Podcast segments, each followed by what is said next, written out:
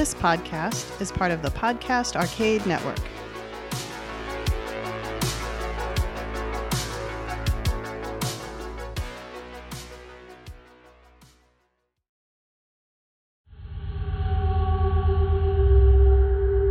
Hello, and welcome to episode 48 of Paranormal Dads. I am Paranormal Pat. I'm Andy the apparition. I'm Eerie Eddie. Join us as we go in search of the world's monsters, myths, and mysteries on this special Halloween episode of Paranormal Dads.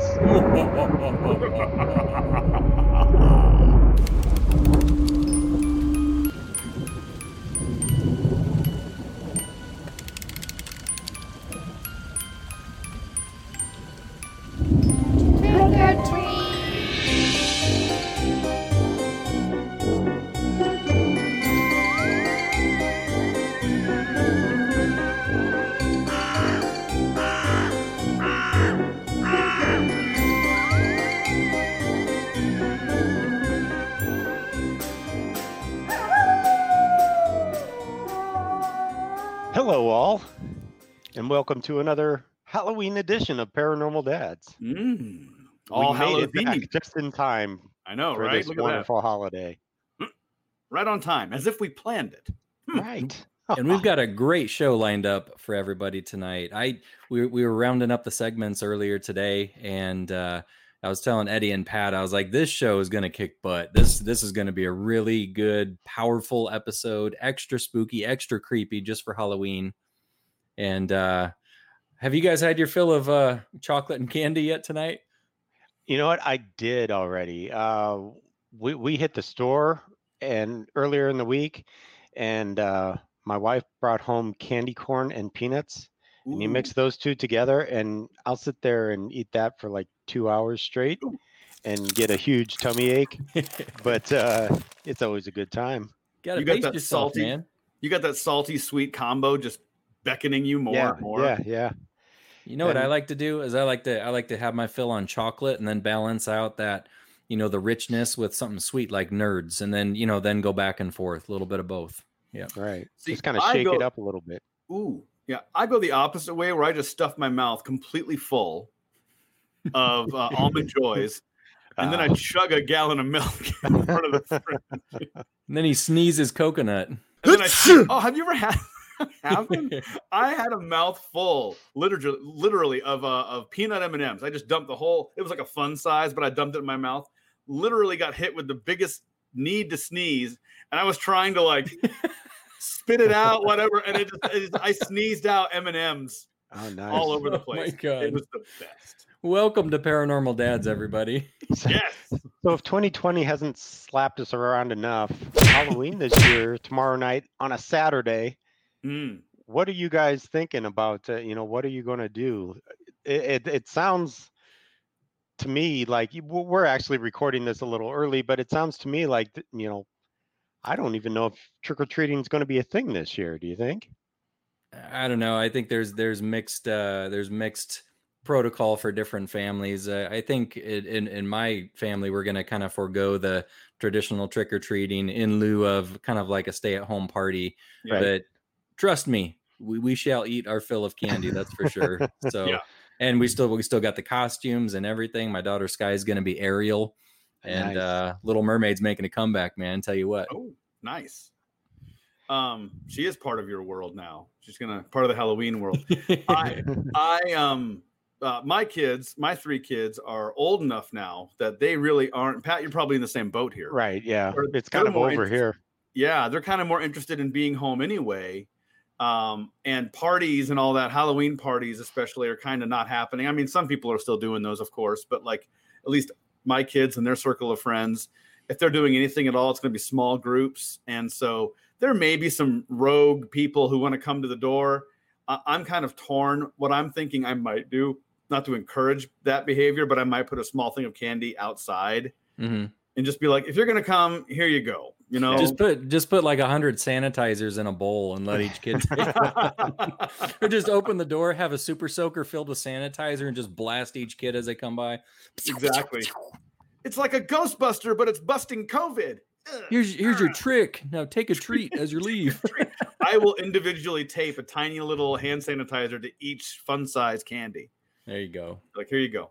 Uh, but yeah, it's it's definitely a weird a weird time. Yeah. So we're gonna be kind of playing it by ear, I think. By ear, severed ear, severed ear. Well, we're gonna get this episode underway uh, properly, and and this week Eddie's on deck with uh the most the, with the most recent sightings. So what you got for us today, Eddie? Get ready, everybody. This is gonna be the most real thing you've had in your face. Today's recent sightings is gonna blow your mind. Boom.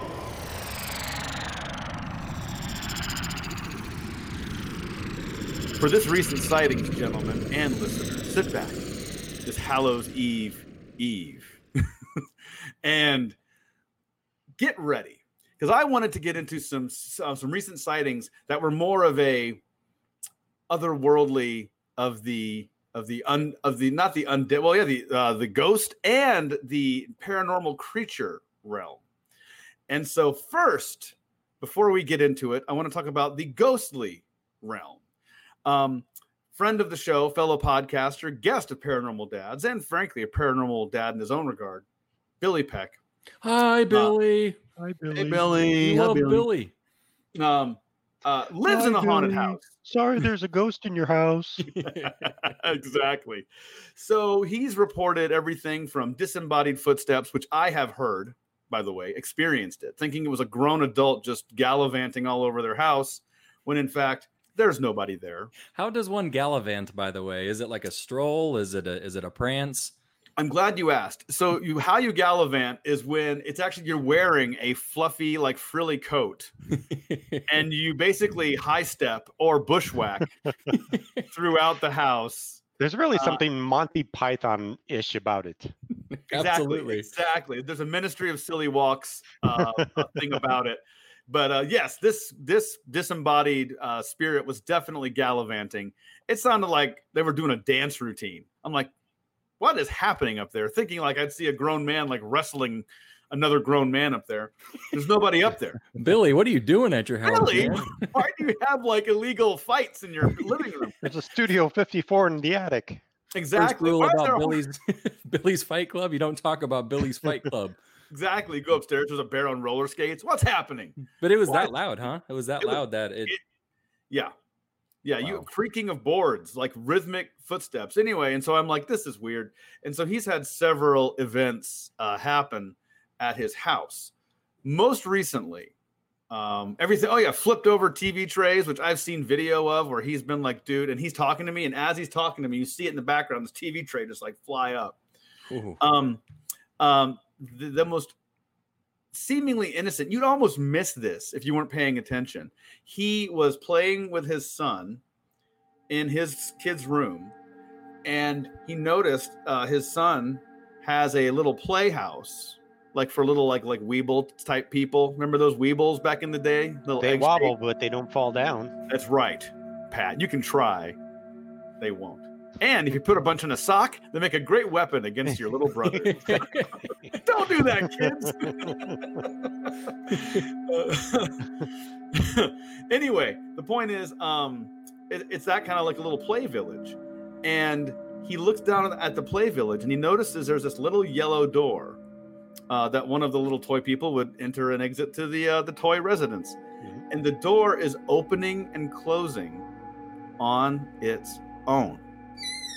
Really? It's not it's not motorized.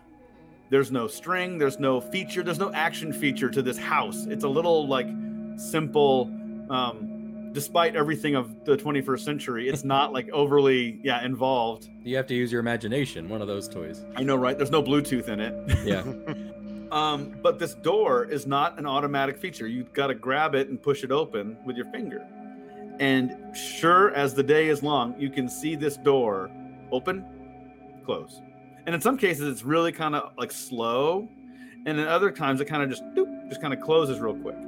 And uh, it is unnerving to watch. the audacity, you know, of a spirit or a ghost to do that right in front of you. I mean, because right in front. Because the the video was being recorded just a few inches from the door, and the ghost was still willing to play along to to move this, you know, inanimate Absolutely. object. And this will compel our audio listeners to check out our Facebook page um, and even our Instagram because you can upload video to Instagram as well. Uh, oh yeah, and and Twitter too. Check out all of our social medias because uh, I will be uploading these videos to those pages. Plus, it will be on the episode page at www.paranormaldads.com. Look at Pat go! Like Look at us. boss. We just got all of our angles covered. just greased wheels. And so check out the video because it will definitely uh, put a little uh, spooky sprinkle in your step for Halloween. But uh, that door, and you can look in that video, there's no strings, no one's blowing on it. You can even tell, like, if you were blowing on that door, you couldn't control the rate. It would be quick open, quick close. You know what I mean? You can't be blowing it all, you know, it's just and Billy, uh, he made sure it was a controlled environment. He turned off any fans. He turned off anything that would remotely be possibly interfering with this thing, and it kept opening and closing. So then, that spawned the question: Is this just like a normal sized ghost grabbing the door and opening it and closing it, or is it a little three inch tall?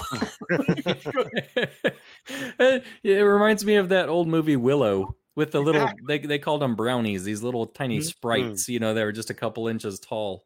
And, exactly. uh, yeah, Yeah. does I mean does that make a ghost less scary or more scary? You know, I to have it'd be funny. I want to work. Oh, don't slam the door. uh, it it uh, is weird to watch, and for people who are skeptical, this thing is doing it repeatedly. It's not happening just once or twice. It's happening. I mean, I'd forgot how many times it actually did it, but I want to say it's approaching half a dozen times. And you know, so, and I think anyone anyone watching, um, you won't be disappointed. We'll put it that way. It's a it's a bona fide piece of paranormal evidence, and you know, and one of the shows that that we've uh, paranormal dads have been watching quite a bit these days is called Paranormal Caught on Camera. Yep. It's on uh, Travel Channel, and maybe Billy should submit that footage. I guarantee they would pick that pick up that clip in a oh, heartbeat. dude, that would be yeah, next level. yeah. Um, now, circling into the realm of captured footage of strange things, this leaps from the world of the of the deceased uh, into the world of the fairy folk, or uh, all that. Now, it gets this is where the paranormal stuff gets bonkers, and it goes back to stuff that we've talked about before, Andy and Pat, that we, that people have seen. Um, small little people-looking creatures. And so, uh, And when you say case, small, we're talking small. we're talking like Smurf size, Yeah.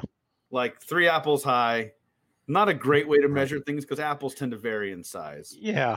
shape. But even three big apple sizes are pretty small I mean, yeah, in terms of know, a person. right. And so, uh, we are going to focus specifically on this sighting on goblins. Mm. and, and that is a thing that for a lot of people uh, should invoke a picture in your head of a kind of creepy looking elf dude and Yeah, pointy ears, maybe. I mean, it, yeah it's it's kind of in the same realm of you think maybe think of these creatures as cousins. You know, you got goblins, gnomes, fairies, elves. You know, things like that. The you know, but goblins are are they a little bit more? Would you say mischievous or scary compared to like a a, a nice little gnome, like a garden gnome? So it the kind of ranges it runs the gamut a little bit and especially in fiction and not fiction but like well yeah fiction but in stories the idea is that it kind of goes from ranging from neutral down to evil you know? And so rarely is the term goblin used for something good. And so uh, uh, eddie did his own research today uh, uh, for the most part on the goblins and so there's some things i want to share with you uh, about goblins before we get into the uh, into the found uh, the found uh, footage here. Okay. So here we go. Here we go. You did, you had to break out your field journal again, huh? He Eddie? Look has the paranormal dads. The paranormal dads he has field a journal. bound field journal. This isn't on a computer. This is the real deal. This is me handwritten- And writing. it's got a paranormal dad sticker on it. So Which, that by the it way, you could you could own one of those bad boys yourself. Just message us in the comments that you'd like a paranormal dad sticker, and uh, we'll send one your way. I'll pay the postage. Look at that. Look at you.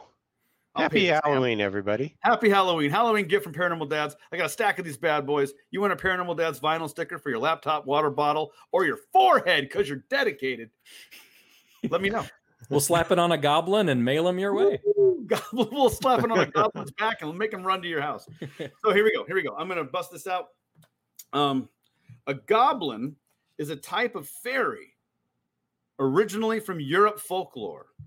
The word goblin originally derived from the Greek word kobolos, which translates roughly into English as rogue or evil spirit. Mm. Um, the word goblin has traditionally been kept for uh, any ugly fairy that is either mischievous or even downright evil. Um, getting into other uh, it, words for the goblin. Here we go. Uh, we're gonna get down to pronunciation butchering here. Here we go. Yeah. We, we have the Bouchan from Scotland. The the English. Does you it gotta wear a the kilt? Please tell me the, the goblin from Scotland wears a kilt. It does, but he wears it like a hat. So he wears it like a hat. and then he yells, naked. Freedom! He yells freedom with his blue hand on his face. Yeah. Um, uh, the English, how many words do they need for this thing? They have hobgoblin, the blue cap, and the boggart, which I've not heard of the blue cap. I've heard boggart before. Um, the gremlin from There Britain, and then we have kobolos from Greek, um, the nisse from da- uh, from Danish, uh, the Danes, and then uh, orcs are loosely connected to goblins, and also uh, the not the blue cap, but the red cap. Sticking to political, to political, uh, the red cap, according to Anglo-Scottish uh, n- nomenclature. Didn't you Papa go. Smurf have a red cap He did. versus all the other Smurfs had white ones? Was Papa Smurf a dirty goblin? I, I think that showed his elderness. About Infiltrated. him, Yeah, I set him aside. that aside. he had the red cap. Beard? He had a big old beard. Um, so there is a book. So there's a lot of of um, um, stories to read about that feature goblins. You can go crazy, and these things go way back. And one of the older stories uh, is a book called "The Princess and the Goblin." I don't have an actual date that I wrote down, but I think it hovers somewhere. Oh yeah, there it is, 1871. Hmm. So it's not like ancient, but it's old. Um, but there's a great like there's a great like uh, paragraph that I did uh, screen grab on this that I wanted to share. So this so this part is off my phone, um, but it's a great quote. The goblins themselves were not themselves were not so far removed from the human as such a description would imply. And as they grew misshapen in body, they had grown in knowledge and cleverness. And now were able to do things no mortal could see the possibility of. But as they grew in cunning, they grew in mischief, and their great delight was in every way they could think of to annoy the people who lived in the open air above them. They were now not ordinarily ugly, but either absolutely hideous or ludicrously grotesque, both in face and form. Not just grotesque, ludicrously, Ludicrously. grotesque. They was nasty looking. So um, I set this up, and if you've seen probably one of the best like fantasy movies of the '80s, Labyrinth. If you've not seen it, go see it. What's wrong with you? Pause this podcast and get on it. But um, Is that the one Uh, with David Bowie? it is. Yeah, Yeah. those those pants he wears in that movie are rather snug. I'll just Yeah, I'll they just are. you- I'll be forewarned. They Yeah, don't leave yeah. much to the imagination. They do not. They God do bless not. David Bowie, but you know God bless him, but dude, that was one of the scariest parts of the movie, in my opinion. it was a lot to it was a lot to have to as a kid i didn't even like pay attention and then as an adult i'm watching it and i'm like man did anyone warn that guy like you should wear some double underwear bro or something um so that's a great kind of um an image of what goblins kind of look like though that movie or at least from stories. Anyway this is where the recent sighting comes into place. Uh, this video is i wouldn't say it's ve- it's fresh new but it's fairly new. I want to say the timestamp on it was 2016 2017 and there was a family that was playing in their basement and they're speaking spanish so i want to say it's somewhere in either south america maybe mexico uh, this family's playing in their basement, and the kids are just goofing around, being silly. You can see they're just kind of jumping up and down and just being kids. And out of nowhere, in the corner of their house, in the shadows, a little dude just pops up, and they see it.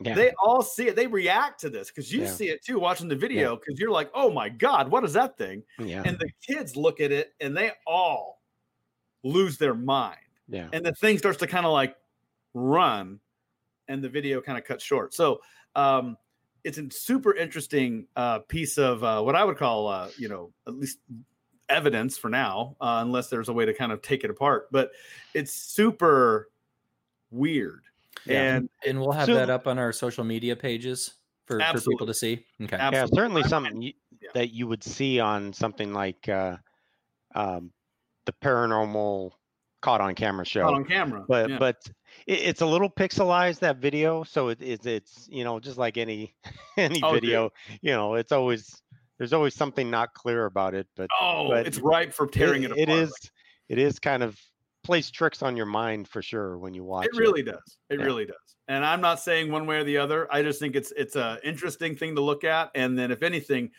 t- takes you down a little bit of a rabbit hole uh, to look up goblin sightings um and uh yeah and like i said out of the shadows you see this little this little humanoid pop up and uh the reactions seem legit i'll give it that Well, and, and everything about you know the human psyche says that something's something's not right. You know the proportions are not right. The size, the size and shape is not right. You know it. It's it's thought that when when an individual sees a creature that is human-like but not quite human, it just our natural instinct is terror. That's why that's why people are afraid to even look at a picture of you know one of those traditional gray aliens because that it looks human like but the proportions are off. The eyes are big you know the head is big. And and and ditto if we're talking about gnomes uh, goblins you know they're just it's not quite right. It's very unsettling. And a little fun fact um did you guys know that argentina of all places argentina in south america is is uh kind of notorious for for these little uh you know goblin and gnome sightings for for whatever reason no I don't know had why. no idea Yeah. Yeah, Buenos Aires. And one of the more famous ones actually is from Argentina. I don't know if the one we're discussing is or not, but that's something that we could look up, I guess. argentinian gnomes dude Good band name. That'd be a awesome that's our band Yeah. name Argentinian gnomes. Maybe we should go down there and investigate. Hello, Go. we're the Papas Paranormales.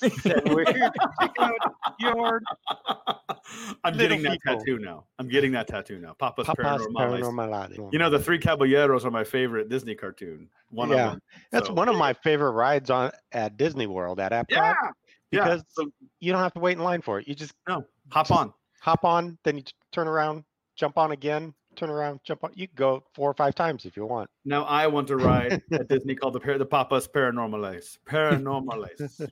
I said it. Anyway, uh, so we'll have those videos up on our social media and on our fa- on, on our website, and uh, I am anxious to hear what people's thoughts are on both of these videos. But uh, as you are trick or treating, be careful for any ghosts opening them doors and look down. Look down. We say look up, look up for sure, but also look down. You're not stepping on any gnome, any gnome feet or heads. And they could That's be right. coming out of the bushes too. No, so sorry, beware goblins. for the bushes. The- Coming out of the bushes, the gutters, you just don't know, man. Watch out. Dude, dude. Be on be on high alert. Um, well, thanks for that double dose of uh, recent sightings, Eddie. You're welcome, and hey, happy Halloween, everybody. It's time for pop, culture, and the paranormal.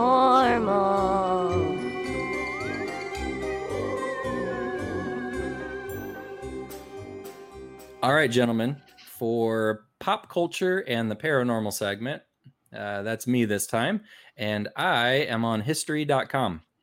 And I have found an article Eight Creepy Halloween Tales and Traditions. I figured this would be appropriate. Kind of like, uh, you know, it's considered pop culture. Some of the more popular myths, legends, uh, some true, you know, some stem from a kernel of truth, uh, some have been debunked. But I, I, I thought that. Um, you know, kind of this origin of Halloween and some of the stories that we've known throughout the years would be appropriate. So, so here we go: eight creepy Halloween tales and traditions.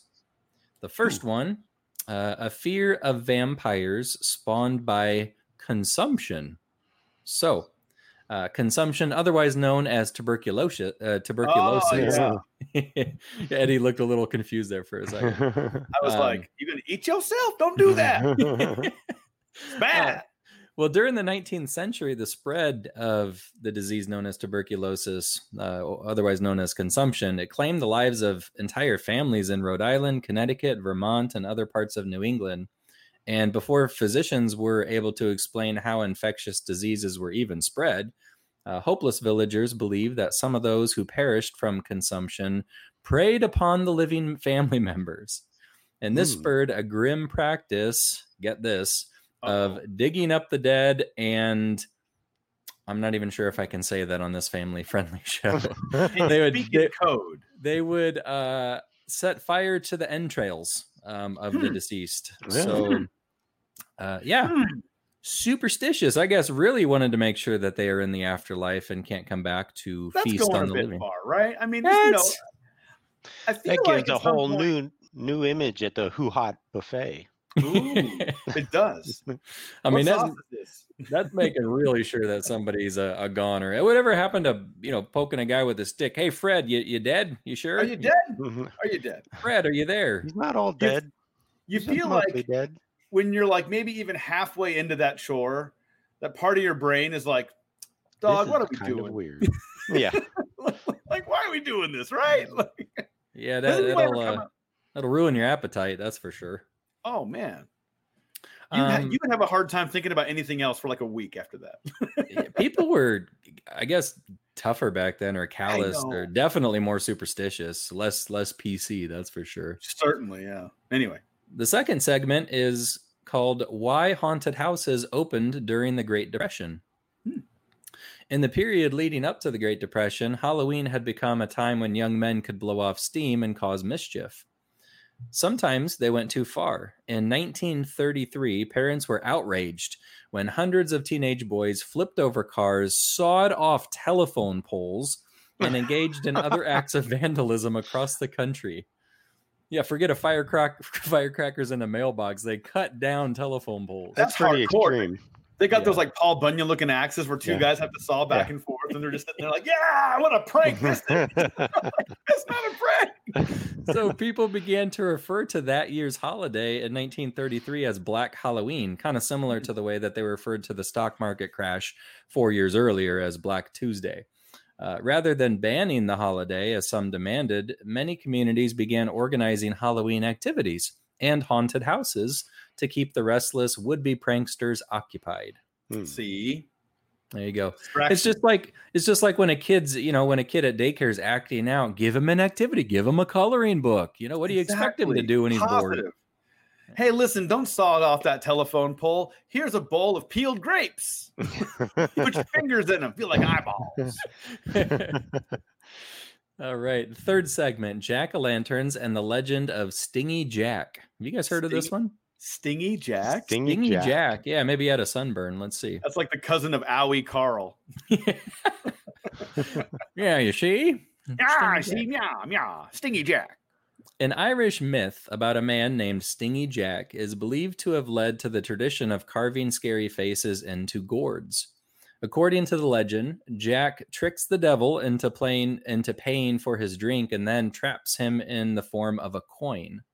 The devil eventually takes revenge and Stingy Jack ends up roaming earth for eternity without a place in heaven or hell.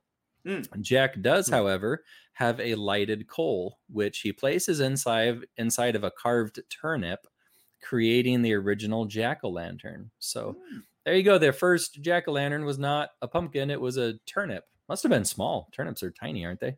Right? How you carve yeah, they're that not real big. It was like I a mean- goblin-sized jack o' lantern. You, you put the goblin to work. Hey, bro, That's right. here's a tiny little knife. Make me a lantern out of that piece of fruit. Speaking of awesome pumpkins, though, there's a show. I think it's on, might be on Food Network even or Travel Channel. I think it's called Extreme Pumpkins.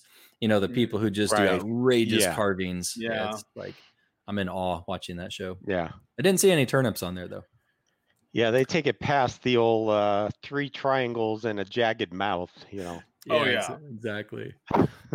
uh, this next one is called Abraham Lincoln's Ghost in the White House, and we may have touched on this uh, a long time ago, but here's here's the scoop.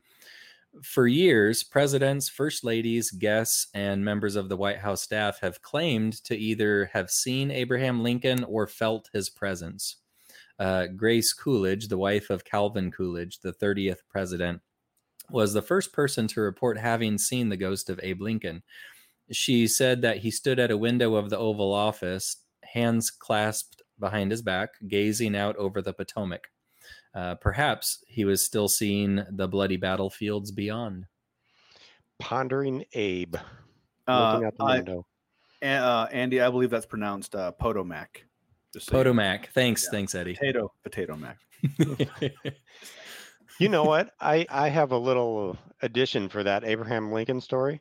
Hmm? Um, one of the people who supposedly saw Lincoln was Winston Churchill, and he he was staying. I'm not sure if he was in the Lincoln bedroom or, uh, but he was staying in the White House one night, and he had just gotten out of his bath, and he walked into his room, and he sees Lincoln there standing before him, and Churchill's completely naked. No, I was gonna say, yeah, he's standing there in his birthday suit. He he's gnawing on his cigar as Winston Churchill does, and he says to the president, he says, "Well, it looks like you have me at a disadvantage, Mr. President." Ah, Supposedly naked. a true story. So really. there you go. Winston That's Churchill That's He hung saw out long Lincoln enough in for the buff. He Oh long God. he he lingered long enough for Churchill to crack off a quip. and apparently, after he said that, the you know, Lincoln disappeared. Which, if I saw Winston Churchill naked, you know, I I'd can't go t- talk, but I think I'd disappear too. You you Abe Lincoln would be like, "Am I in hell? I'm in hell." I um uh, I if I was Abe Lincoln's ghost, I'd come back and I'd be like, "You named the worst toy ever after me. Lincoln logs are garbage. All, all you can make is log cabins. Well- make anything else." I'm I'm just thinking, man, if he's if he's puffing on a cigar naked, man, careful where those ashes land. I mean, that's Man, right? uh, yeah, that sounds like a yeah, ouch, ouch, Yeah. very ouch. Uh, this next one is says uh, spirit photography claims to capture ghost on film. In the post Civil War, Civil War era, when many Americans were reeling from loss, a photographer named William Mumler claimed to capture ghosts on film. While taking self portraits for practice, one of Mumler's prints came back with an unexplainable uh, aberration. Aberration, excuse me. Although he was quite alone in the room when he, the shot was taken, there appeared to be a figure at his side, a girl who was made of light. And Mumler showed the photo to a spiritualist friend who told him the girl in the image was almost certainly a ghost.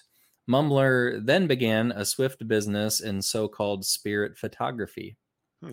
Uh, it makes me wonder if that was almost a predecessor to another phenomena called uh, Kirlian photography. Have you guys heard of this? Hmm. no. Kirlian photography. It's uh, allegedly, there's a lot of controversy, but allegedly it's a, a type of camera that can actually uh, capture images of people's auras. So take a picture, you know, Pat may have a blue kind of halo around his uh, head and shoulders. Eddie might have fire red because because you're crazy. Thank you. um, Thank yeah. you for that, Andy. That was nice.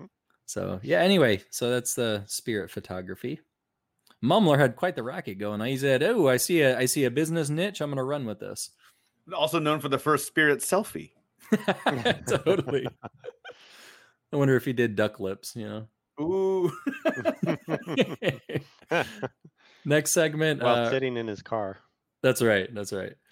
Good Uh, lighting in Irving writes, uh, as my voice cracks there. Sorry, I think I just hit puberty. Um, Irving writes, "The Legend of Sleepy Hollow after fleeing yellow fever," we, and we covered this, I believe, as our main mystery for Yeah, last we- last we- year's that Halloween was- special. That was definitely Yeah. yeah. yeah, We've talked about it a couple of times, but So, Washington Irving's 1820 tale of a headless horseman who terrorizes the real life village of Sleepy Hollow is considered one of America's first ghost stories and one of its scariest.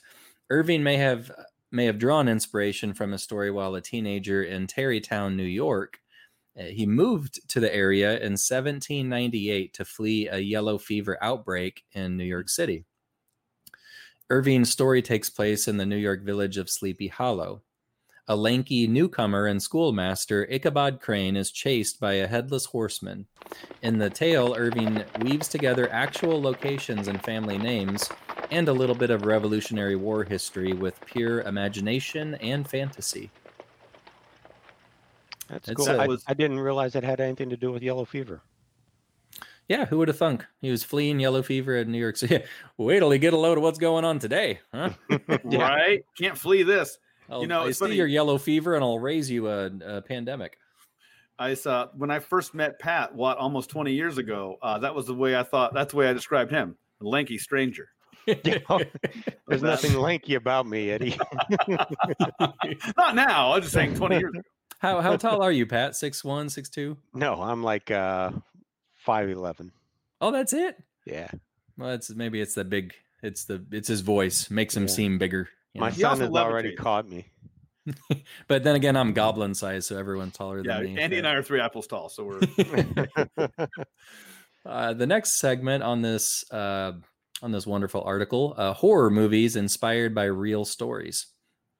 On November thirteenth, nineteen seventy four, 23 year old Ronald DeFeo Jr., otherwise known as Butch.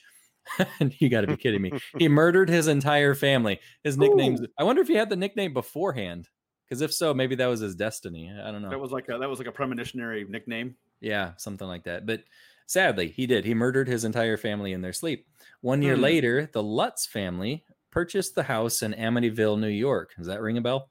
There we go. Where the horror took place. Uh, George and Kathy Lutz then claimed that they experienced shocking paranormal phenomena in the house green slime oozing from the walls, a creature with red eyes, and multiple family members levitating in their beds. Uh, the claims appeared in Jay Anson's 1977 book called The Amityville Horror, which inspired the 1979 movie of the same title, which in turn inspired many more movies. So, kind of a snowball effect there. Mhm. Don't move into a haunted house. Just don't do it. Find a different house. Um, House you guys like get out. Frankenstein? You guys Frankenstein fans? I do. Yes. I Okay. prefer the one from Monster Squad. If you guys have not watched Monster Squad, add that to the list. Add add add me to the uh, team Herman Munster. Oh, there you go. Yeah. The one in the Frankenstein monster in Monster Squad is very similar to the to like he's very lovable. Yeah. He's like like oh he's protecting people and stuff. Anyway, Monster Squad rules. Anyway, Frankenstein's monster. Well, here, here's some paranormal dads trivia for any listener or either of you two who can get this right. Anybody uh, know who wrote the original story on Frankenstein? Mary Mm, Shelley, right? Three points for our fearless leader Eddie. wow. That is correct. Mary Shelley. Halloween points. Halloween points. Frankenstein author Mary Shelley is world renowned for her terrifying fiction, but few know that she had a dark secret of her own. Shelley's husband, Percy, drowned at the young age of 29 when his boat was caught in a storm in July of 1822. Percy's body, and I'm just going to forewarn everyone, this is a little bit uh, a little bit darker. Little Percy's Percy's body and those of his fellow sailors were found 10 days later. Uh, Percy Shelley and the others were cremated, but Shelley's heart did not burn. They thought perhaps it was due to a bout of tuberculosis earlier in his life. Uh, Mary Shelley eventually took ownership of her late husband's heart and is said to have carried it around in a silk bag. Mm. Say quoi? Say what? Um, you probably couldn't check that at the airport, could you? no. you, you couldn't have that as a carry-on either. You'd have some trouble explaining that. You'd be What you have listen, Ma'am, what do you have there? Oh, it's the the unburned heart of my husband from 1822. Yeah, but here's the weird part. I mean, here's the total sensible part. Because it wouldn't burn, I figured I'm going to put it in a little knapsack and carry it with me wherever I go. It's going to go with me. I uh I, I believe if I'm not mistaken, uh, I'll have to go look this up after the fact, but I think she was really young when she wrote that story. I think she might have been even a teenager, like 18, 19 when she wrote that Oh, story. wow. I believe it was her first book. Um, don't quote me on that, but Why would having tuberculosis make your heart fireproof? Is I that a no thing? idea. That sounds like a Marvel character waiting to happen, doesn't it? I'm just trying to put that in my head. Like the equation doesn't make sense. Like heart plus tuberculosis equals won't catch on fire. Won't catch on fire. And then it becomes a superhero firefighter kind of guy, right? Tuberculosis burn man. Tuberculosis Ted. He fights We'll, we'll work. We'll, we'll work. God. He's like, he's like he's out of breath all the time. Tuberculosis, Ted, get on it. oh God, we digress. Uh, well, those those are that's what that was. Uh, that that dibbity dib. That's all, folks. That that was the article. I thought it'd be appropriate, kind of fun for Halloween. So, kind of the origins and history of some of the some of the you know local legends and, and things that we've known. Yeah. That was yeah, great. you had some good ones in there. Thanks, Andy. All right. So next is the main course, main mystery. Pat's Pat's up for this one. Coming up next. And now it's time for the main mystery. So this Halloween, I thought we'd keep up talking kind of what Andy has already started for us and talk about some of the most famous ghost stories uh, the world has known. And time and time again, these stories come up around this time of the year, and they've just kind of uh, stood the test of time as being Halloween lore. You know, the ghosts are famously elusive. They're featured prominently in our culture. Uh, they're in television, film, found around campfires, bookstore shelves, in both fiction and nonfiction sections. I'm going to try to stick to most of the nonfiction type as, as best we know. The first one I'm I'm going to talk about is not actually the ghost of a person, but a ghost of a ship. Ooh. This ship is called the Flying Dutchman. Yeah, Boys and girls, have you ever heard of the Flying Dutchman? I have. I have. Yep. So Isn't it's the Davy Jones's ship? Uh, I think it it did appear in um, Pirates of the Caribbean. I'm not sure if it was Davy Jones's ship or not, Okay. Yeah, okay. but I love it. uh, ghost ship. but it was in Pirates of the Caribbean. Uh, it's it's the world's best known non-human ghost. Uh, it's a 17th century merchant ship said to haunt the high seas.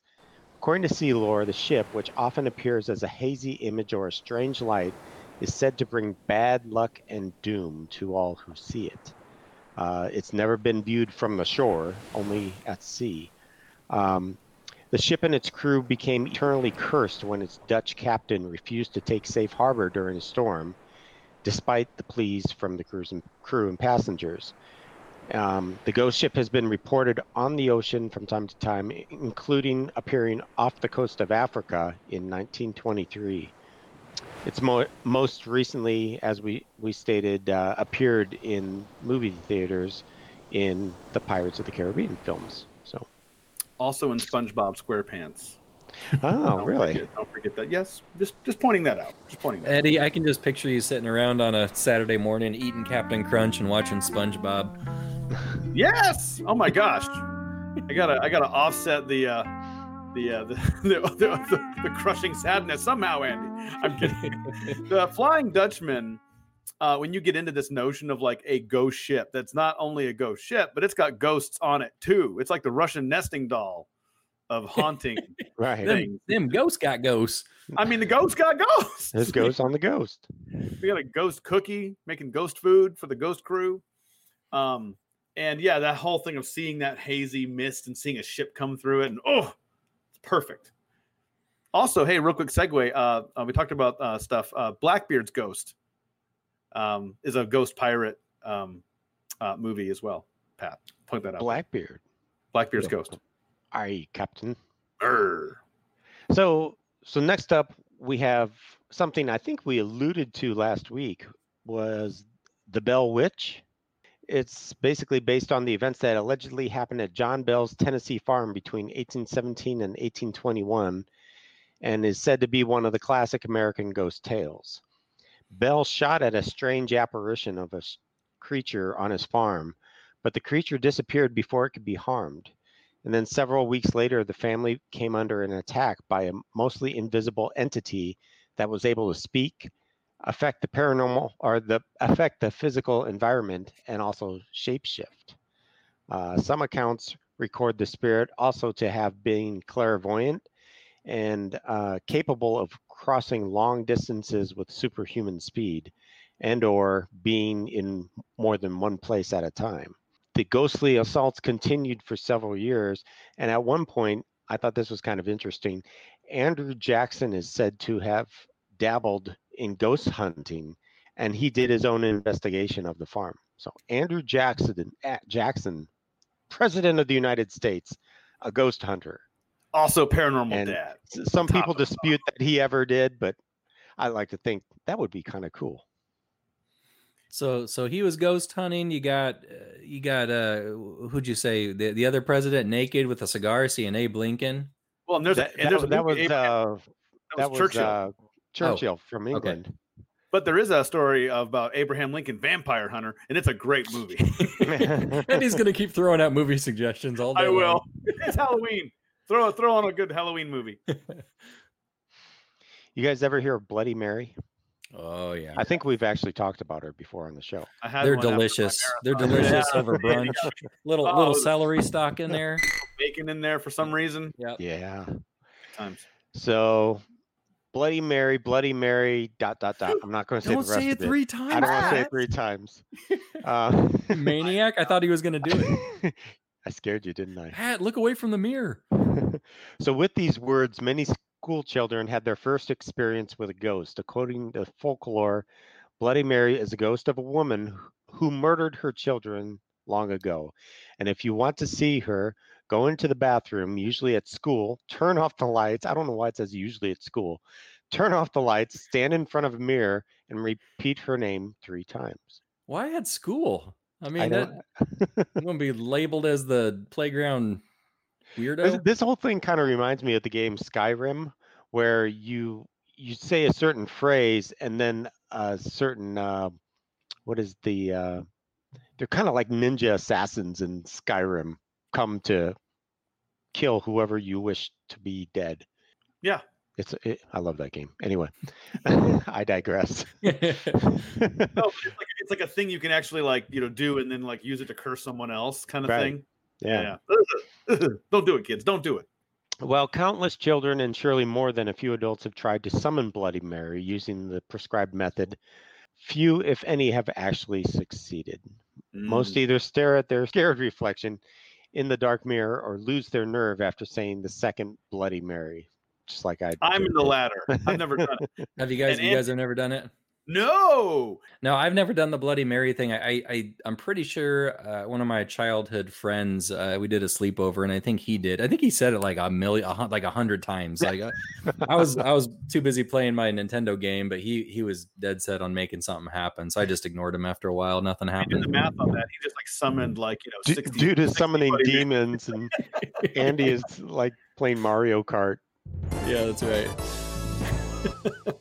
So apparently, With- an- with Bloody Mary. Weird- weird fuck. There's an updated version of the Bloody Mary legend that was made into a horror film series called Candyman. I don't know. If, Oh, You guys yeah. You say. Candyman five times. Now is that the is that the Oh. the where the where the cover of that movie is the guy with the bees coming out of his mouth or something? I don't know about that Mm. one. I think that's the cover of that movie, The Candyman. It might be. that'd be a question for Billy Peck. I know he'd know. Yeah. He'd know. I don't know. I get scared. I can't watch things. I cry. I cry so easily. You watch a SpongeBob. Yeah. Yeah. I watch SpongeBob. It's got the Flying Dutchman on it.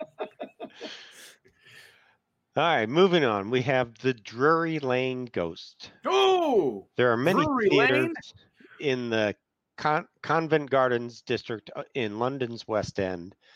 Plays have been produced in that area for over 300 years, and some of the world's greatest actors have appeared there. Yet one theater is better known more for its ghosts than its productions. Uh, there's actually more than one ghost said to haunt Drury Lane's halls, including those of several actors. The most famous, however, is a man in gray seen as a nobleman carrying a sword. So a dude So walking around with a sword. So he's ready to knight somebody, you know, take a Yeah. take a knee and he'll knight you. He'll knight you, then lop your head off. Oh. and then you'll join him in the afterlife. don't do that. He's looking for Bloody Mary. He's like, you seen my girlfriend Mary? Yeah. And speaking of Mary, there's also Resurrection Mary, and this is Oh. this is one of my favorites in the list here. So this kind of falls under the the area called hitchhiker ghosts.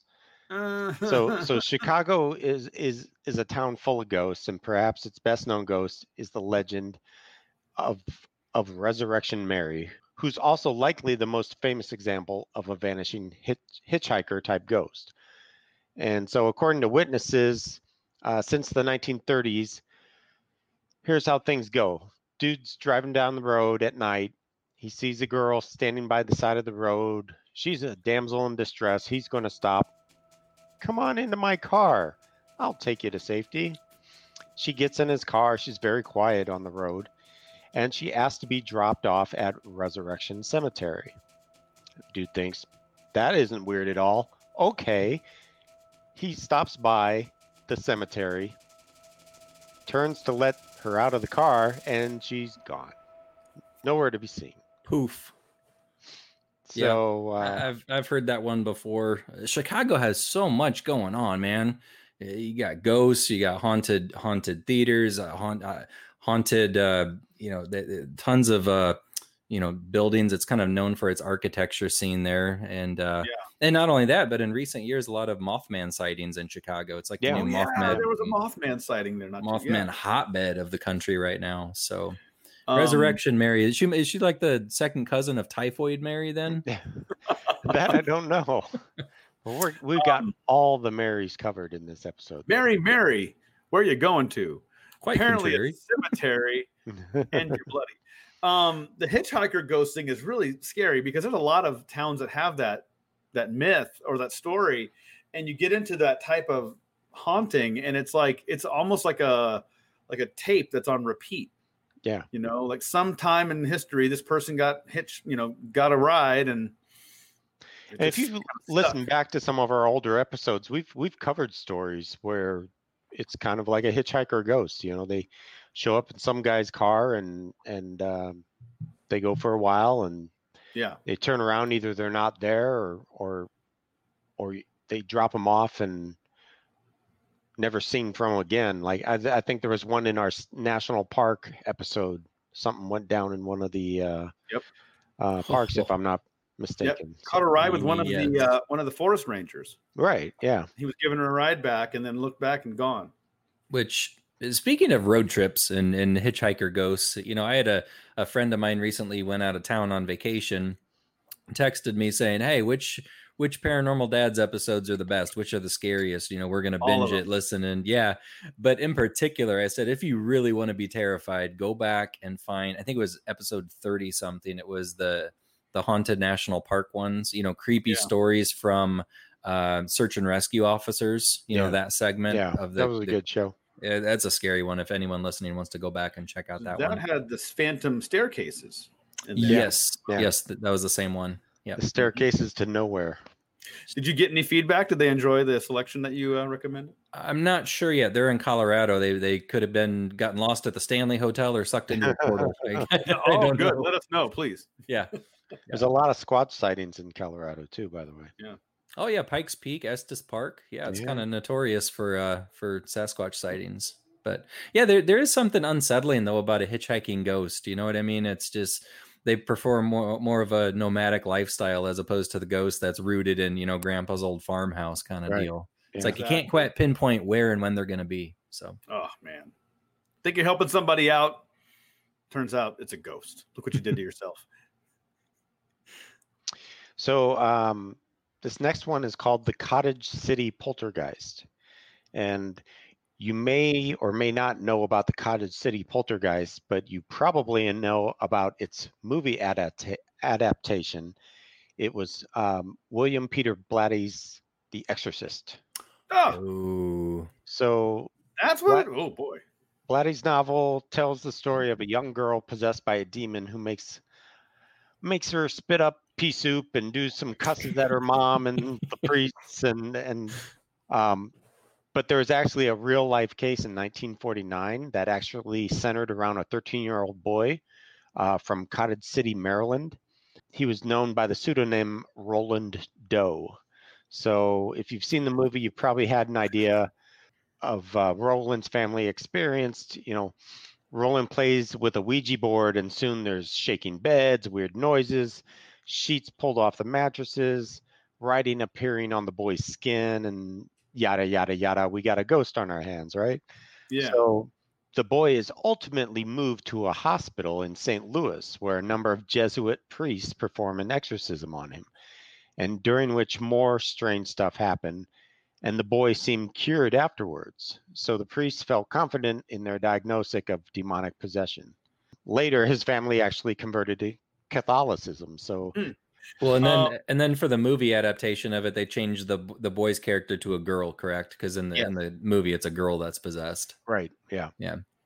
And and Roland Doe, that just sounds like a mean name the kids would give a kid that worked at a bakery or something. Yeah, I know. It's like rolling the dough, yeah, exactly. Haha, look at him make biscuits, loser. or or a rich kid because he's rolling in the dough, right? Ooh, there you go. Make it rain. Make it rain cookies. Here's one Eddie's going to like. It's about beer. Yes. I'm No. drunk right now. This is this is the Lemp family. Eddie's kidding, by the way. I am not drunk. I'm fine. In the days before Prohibition, the William J. Lemp Brewing Company was the beer king of St. Louis, thanks to their Falstaff brand of beer, and innovations such as using refrigeration to store and ship their cold ones na- nationwide. But today, the Lemp family is better known for pretty much all killing themselves and filling up their house with ghosts. what? So four That's- members of this family, uh, William J. Lemp, the father, um, his son Billy Lemp, Mm. uh, daughter Elsa, and another son Charles shot themselves between the years of 1904 and 1949. So this all ha- happened just- over a, you know, a span of time. Just like one at a time, huh? Almost, yeah, like they were cursed. And now their oh. ghosts are are thought to haunt the halls of their family home. Technically, Elsa didn't shoot herself on the premises of the Lemp mansion, but presumably her ghost has commuted back home and now hangs out there. If the four suicides weren't enough, there's also ghosts of family members who died of natural causes in the house. And even the ghost of a person who probably didn't actually exist, they say. So that would be the dude who liked their beer a lot. And he's like, I'm just going to go live with the Falstaff family after he died. So, He just liked the beer so much. yeah. Yeah, so the fan. mansion today is an inn and restaurant, and it's hosts numerous ghost tours, capitalizing on its reputation as one of the most haunted houses in America. So, I mean, it makes sense. yeah. Um, this reminds me of a story uh, uh, of a video game called "What Remains of Edith Finch," and That's it's the name of the game. Yeah, it's like a it's like a mystery game where you have to uncover clues and figure out. Basically, you inherit this house where every one of the family members who's lived in it has died in unusual ways, and your job in the game is to uncover the story as to how everybody came to pass. And it's uh, it's kind of paranormally and kind of creepy. So anyway, that just reminded me of that, Pat. So I, I got one more uh, I'll go I'll go through here, which I thought was kind of interesting. It's called the Greenbrier Ghost. It's probably the only ghost in America on record whose testimony was successfully used to convict her own murderer. Um, it sounds like a TV show, but it actually happened. So Zona Heaster lived in Greenbrier County, West Virginia in the late 1800s. In 1896, she married a drifter named Edward Shue, who later mm-hmm. killed her. But Zona's death was attributed to natural causes after Shue intimidated uh, the doctor until he ran away. So, fortunately, Zona's mother, Mary Jane, didn't trust Shue for a second, partly because he was totally creepy, but also because for four nights her daughter's ghost allegedly appeared to her and explained that she had broken her neck. To Ooh. prove it, Zona turned her head completely around until her ghost face was backwards. Oh my gosh.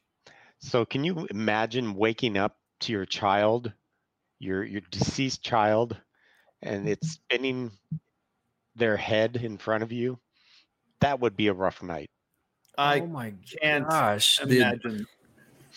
that's uh almost reminds me of something like like Beetlejuice would do, you know, like ghost antics, you know. Yeah. I mean, that remind. I mean, I keep saying that reminds me, but uh, anyway, Watch a show.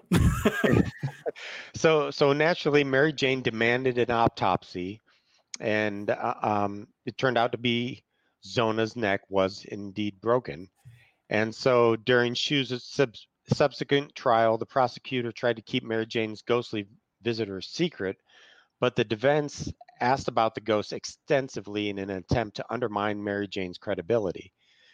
However, this strategy backfired because if anyone in history has ever believed in ghosts, it's definitely the West Virginia hill people from the 1800s. I was gonna say you're not So the plan Preaching, backfired on yeah. him. preaching to the choir. so Shue I've went to jail, every day. And Zona's ghost was never seen again. She could finally rest in peace. The state erected an, a historical marker about the Greenbrier ghost as a sort of "sorry you got murdered" gift. So. Sorry. Sorry. Sorry. We better do something to make that ghost happy. I don't want to see that ghost walk around with Shaq in the hills. She, she uh, might want to see a ghost chiropractor in the afterlife, maybe. Ah, Get that neck get that neck fixed. get that neck put right. Anyway, that that all all joking aside, that is a really cool story. It's I'm glad cool justice story. was served and and uh how how cool is that? Ghost coming back not to haunt, but to be practical, to to To serve justice up on a platter. Be like, hey man, Right. get this right. Yeah, that's cool. Yeah. Sounds persistent too. Like wouldn't wouldn't stop badgering her mom until until uh made things right. You know, and and you know, I and in my presentations that I that I do talking to people about spirits and how they communicate with us, I always tell people spirits are very persistent. You know, if you've lost somebody to to anything, to old age, to to to murder or what have you, they if there's something they need to tell you, they are persistent enough to keep trying until they successfully get your Get get your attention. Yeah, they can uh-huh. come to you in a dream. They can come to you in your bedroom. They can speak to you through uh, audio means and visual means through music. Man- They can manipulate electronics around your house, and sometimes they do that. I think just to just to put a smile on our face, just to tease us and and get get a rise out of us. But Mhm. in cases like that, um, you know, she had something really important to tell her mom. So that's Yeah, that's she cool. was she was not going down without a fight. no, Yeah, no. yeah. Good job on her. Good job, Ghost. Yeah. Thanks, Pat. That was a that was a really uh really in, the heavy hitters of the paranormal community. Yeah. Just landed bombs. Ghost. well, bomb. every well, everybody, we hope you uh, enjoyed this special Halloween edition uh, to our show, and you know, feel free to spread the word to others who might enjoy listening to us. Uh, feel free to reach out on social media: Facebook, Instagram, Twitter. Uh, we always like to give a a big thank you to the people at freesound.org for some of the sound bites and music that we use. And uh, gosh, anything else? Uh, don't overdo it with the with the candy there, Pat. Pace yourself, man. Yeah, I'm I'm going to have to cut back pretty pretty quick.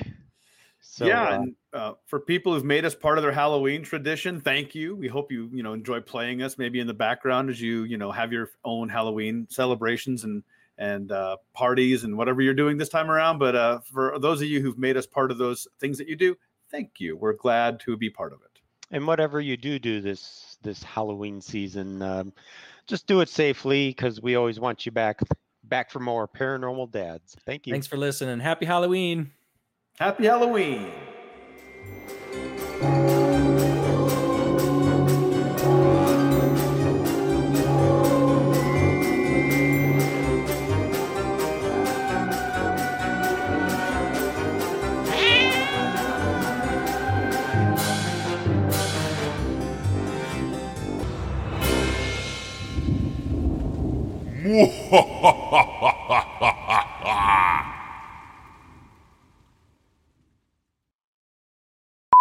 So, moment of truth, favorite Halloween candy, go. I'm I almond got it. joy, man. I'm Oh. almond joy all day. I know it's like an old man candy. It really is. I see it and I get all like crazy eyed. I, I go through my kids' candy. I'm like, you don't want that. Like, no, but I want to try it. You'll never try it. It's mine. There's know what? razor blades in it. Give me it. I kind of agree with there. you. I love an almond joy. Good Yeah. almond joy fixes everything. It really does. But uh, you know what one of my favorite candies is? It's not really a traditional Halloween candy, but it's the Chick-O-Stick. Do you guys remember Chick-O-Sticks? Oh, Yeah. I've It's basically it. that like the inside of a Butterfinger, except it's just all the inside of a butter- Butterfinger, and it's like in the form of a stick. but no chocolate. No chocolate. Gotcha. and and uh, usually you can find them at the quickie marts. And you have one of those and a Dr Pepper, and that was me in my my teenage years. There I it go to is. a quick shop and I get a Chick-O-Stick and a Dr Pepper. That's amazing. That makes everything better, Pat. you did that rather than cut down telephone poles with a saw, huh? Right. Right. exactly. For I me, never my wanna hear we were bad kids because we never did that, Andy. no, we did not. We didn't. Uh, my favorite candy, probably, uh, I like Reese's Pieces, but I also like a good old Milk Dud. You know. So Do you you're wanna- an ET aficionado. He is. The oh, Reese's did I, well, I know what the Reese's Pieces? Yeah, Lead yeah. Andy to a trail. We, we, we lure Andy out of his house with a trail of Reese's. Dude, you could. I would fall off a cliff if you if you drop Reese's Pieces up to the edge of a cliff. I would not even watch where I was going. I would just Andy's like a lemming. We just lead him right off the cliff. Ah! Splat. Now I also like milk duds though, man. Except for you know, i- if you got a loose tooth, that's a fe- an effective way to remove a tooth from your mouth. Uh, you know, that's also a favorite food of gremlins too. Milk tots. Milk Oh. tots. they are, yeah. Milk does. I remember that. All Yeah. right. And microwaves, they don't like those very much. Not so much. Not so much. No.